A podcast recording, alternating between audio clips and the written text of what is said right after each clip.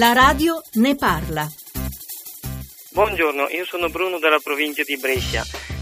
Perché non parlate dei pesticidi che vengono usati in forme massicce e in modo esagerato? Io che faccio il camionista e vengo da una famiglia di contadini, ho notato queste dosi massicce, specialmente nei vigneti io girando la pianura e le colline della Franciacorta ho notato che non ci sono più uccelli e neanche la selvaggina in mezzo ai vigneti.